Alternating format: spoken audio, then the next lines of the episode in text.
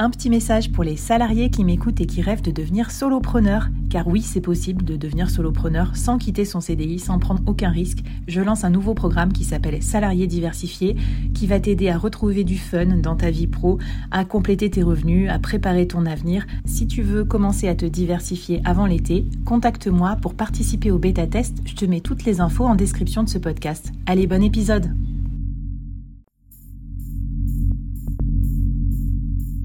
Quoi ressemblerait ton business si tu pouvais être épaulé par les meilleurs experts?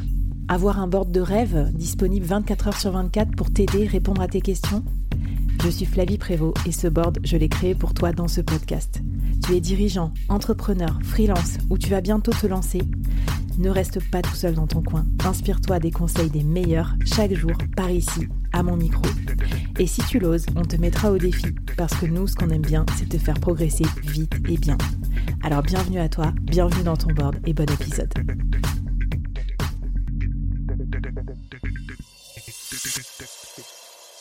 Alors comment on fait pour faire de bonnes interviews? Moi, c'est une question qui me passionne, euh, à la fois pour le podcast, pour euh, la vente, pour plein de choses.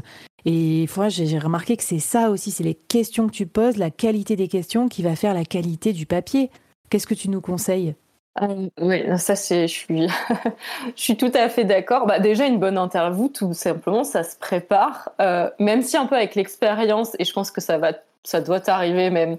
Euh, t'es un peu de plus en plus freestyle, mais parfois tu vois, ça te rappelle à l'ordre quand t'es un peu, euh, t'es un peu foiré une interview, tu te dis j'aurais dû mieux me préparer, même en étant expérimenté. Mais donc c'est vraiment ça, c'est déjà te documenter, te documenter sur la personne si si c'est euh, si c'est un tu vois un portrait, bah, tu vas lire euh, euh, d'autres articles qui ont été faits sur cette personne en essayant de ne pas la faire trop répéter quand même ce qu'elle a déjà raconté et, pouvoir aller, aller chercher d'autres choses. Mais voilà, donc vraiment, première étape, c'est c'est bien se préparer. je dirais ensuite, malgré, ça va aller un peu en contradiction avec ce que je viens de dire, mais je trouve comme malgré tout, bah, une, une bonne interview, elle doit aussi rester spontanée. D'ailleurs, on le voit, c'est le propre des, des, grands journalistes politiques, tu vois, qui vont être capables euh, d'interviewer des candidats à l'élection présidentielle. Bien sûr qu'ils ont leur trame de questions, mais ils vont toujours rebondir euh, sur ce que leur dit leur, euh, leur interlocuteur. Donc être capable de... En fait, tu as toujours ce backup de questions. et en fait, il faut être ensuite capable de, de, de rebondir. Et donc ça, ça demande d'avoir une vraie capacité d'écoute.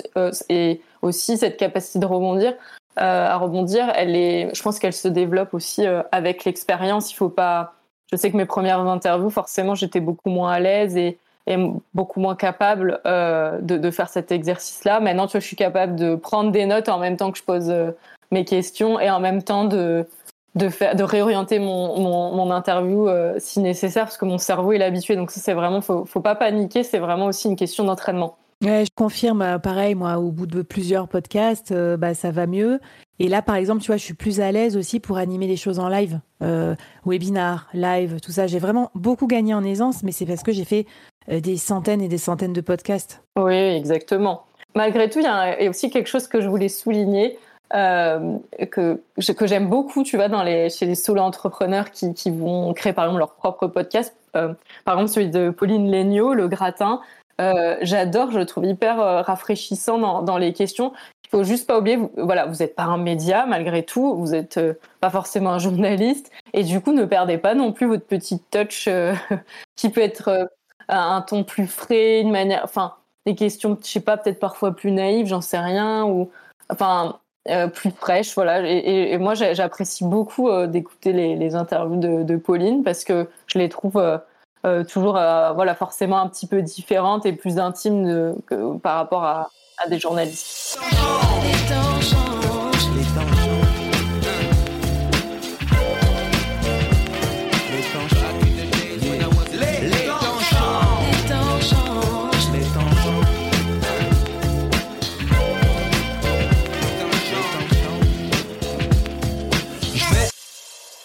D'accord. Alors bon, elle, elle est, elle est sacrément câblée. Elle pose des bonnes questions aussi. Ah ouais, maintenant, elle est hyper expérimentée. Je choisis pas n'importe qui quand même. On a un peu la pression, mais quand même. J'avais écouté un podcast qui m'avait fait euh, mourir de rire, que j'avais adoré.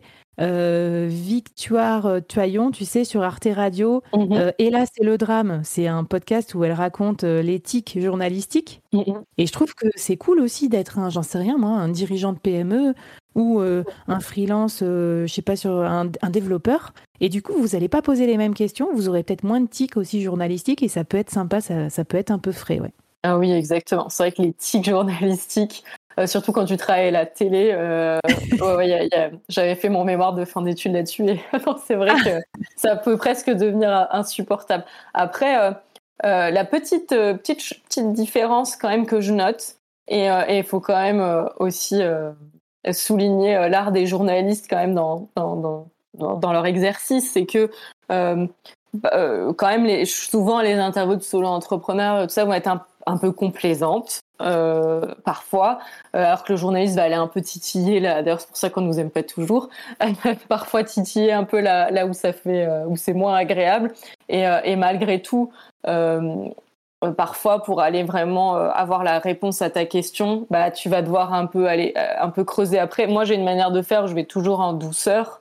Et, et, et quand je rapporte, parce que moi je fais plutôt de l'écrit, je vais jamais déformer ce qu'on ce qu'on m'a dit, mais voilà, parfois tu vas poser la même question sous trois formes différentes. D'ailleurs, on le voit hein, dans les, interviews politiques, puisque c'est insupportable, ils répondent jamais. On est obligé de leur poser la question 100 fois d'une autre façon. Mais voilà, c'est un petit un petit béaba à, à connaître euh, quand on fait une interview. Et euh, bah merci. Bon là, on a la structure, on a voilà la répétition et pas, c'est quoi une bonne question aussi? Comment trouver la bonne question? Parce que tu sais, euh, bah justement, Augustin Trapenard, euh, il est passé chez Pauline Léniaud, elle, elle lui a posé cette question. Euh, est-ce que tu as des exemples peut-être aussi de, bonnes questions ou de questions faibles? Parce que tu dis, bon, les questions complaisantes, ça c'est un peu faible. Oui, alors il y, a ça, euh, il y a aussi toujours la, question, enfin la notion d'ouverture de ta question.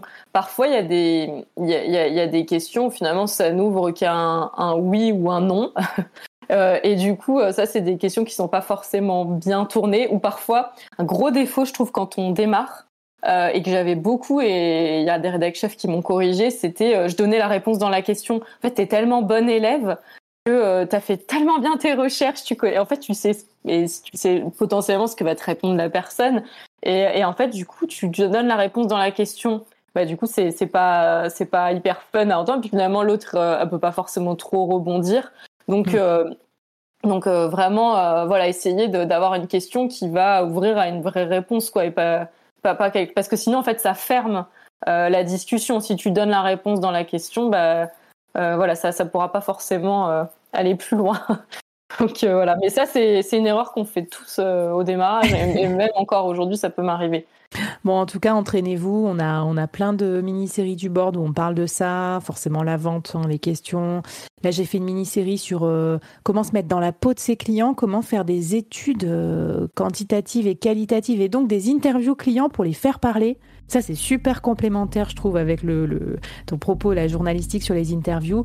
Et puis, bien sûr, faut tester. Hein. Moi, des fois, j'ai des bonnes questions, des fois, j'ai des moins bonnes questions. Ça vient, ça vient avec l'expérience aussi euh, et les podcasts ou autres. En tout cas, merci beaucoup, euh, Paulina. Je vous mets les références, euh, les petits podcasts que je vous conseille d'écouter dans la newsletter. Et puis, on peut avancer sur la la partie 4 où tu voulais nous expliquer justement comment trouver un bon angle sur notre prise de parole. C'est parti.